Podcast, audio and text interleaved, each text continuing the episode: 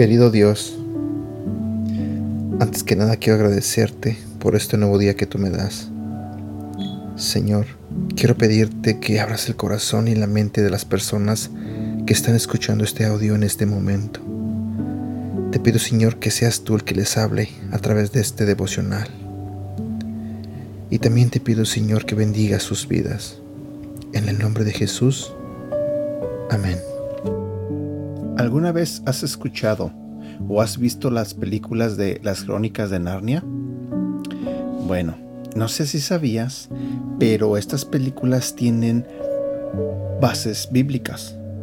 C.S. Luis fue quien escribió esas historias y nos proyecta como un león en la película muere y es sacrificado, pero vive. Bueno, esa escena representa lo que nuestro Señor Jesucristo hizo en la cruz.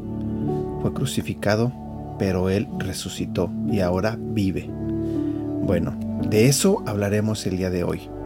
Buenos días, mi nombre es Edgar y este es el devocional de Aprendiendo Juntos.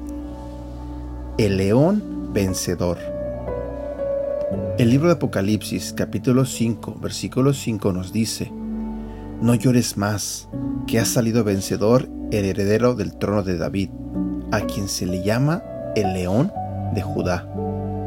Aslan, que significa león en turco, verdadero personaje principal de la película Las Crónicas de Narnia, era un león inmenso, peludo y brillante, y se mantenía de pie frente al sol naciente.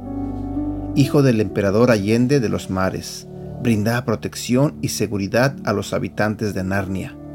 Un día, la bruja blanca reclama el derecho de la sangre de Edmund como un sacrificio. Aslan se ofrece para que lo ejecuten a él en su lugar. La bruja le clava un cuchillo al buen león, y cuando una víctima inocente es asesinada en lugar de un traidor, la muerte no tendría efecto, así que el león vive.